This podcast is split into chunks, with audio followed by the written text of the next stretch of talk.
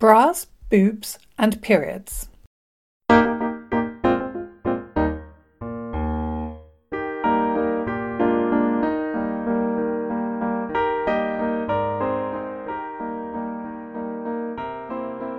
Between the age of 11 and 12, we all grew in every way and in every direction. Some girls grew tall almost overnight. I was one of those. Some girls grew breasts and owned bras, the holy grail. I was not one of those.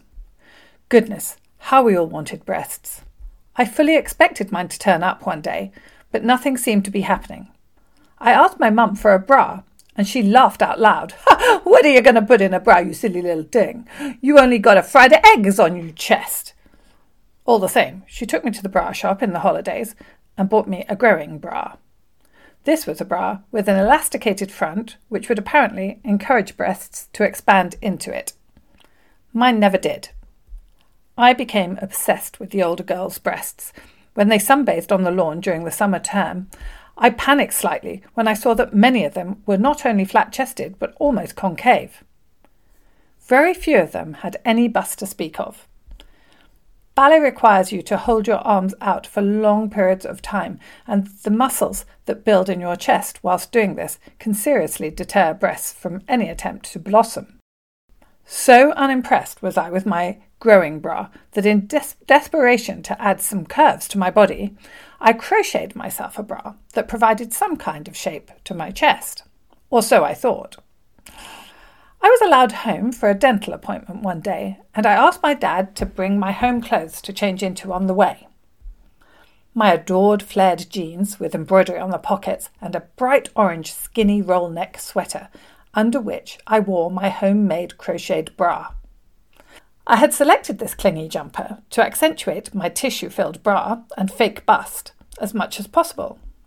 Whilst I was lying on the dentist chair, I noticed that the dentist was slightly preoccupied with my chest, and I thought that surely this was because I actually looked like I had breasts at last. Wrong!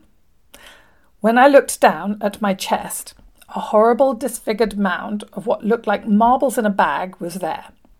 You could see every bumpy crocheted stitch, and it just looked ridiculous.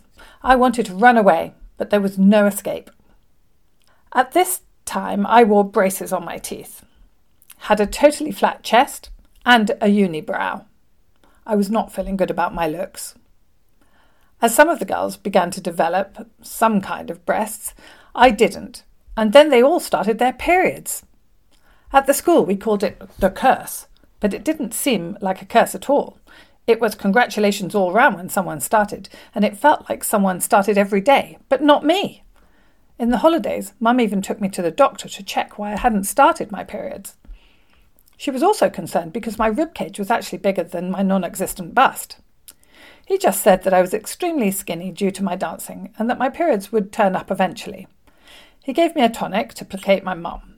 It tasted foul, Eventually, my periods did turn up, while I was sitting on my bed doing my English homework with Annabel and Cassie. I went to the loo, and the telltale signs were right there in my knickers. I ran back to the dorm and proudly announced my much anticipated curse to the whole dorm. Right, Cassie said, we'll show you how to get a Tampax up. And we all dashed back to the loos with a box of Tampax.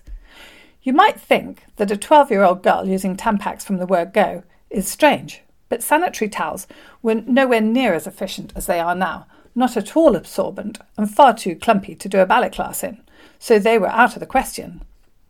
Tampons were not all that good either, and it was not unusual for girls to wear two at the same time to guard against leakage, especially if they were going on stage. So, my friend sat outside the loo giving me instructions as to how to insert the tampon, and I was set to go.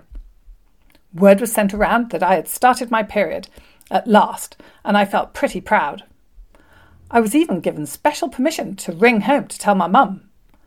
She was relieved at first, and then appalled when I asked her to send me a big box of Tampax, please.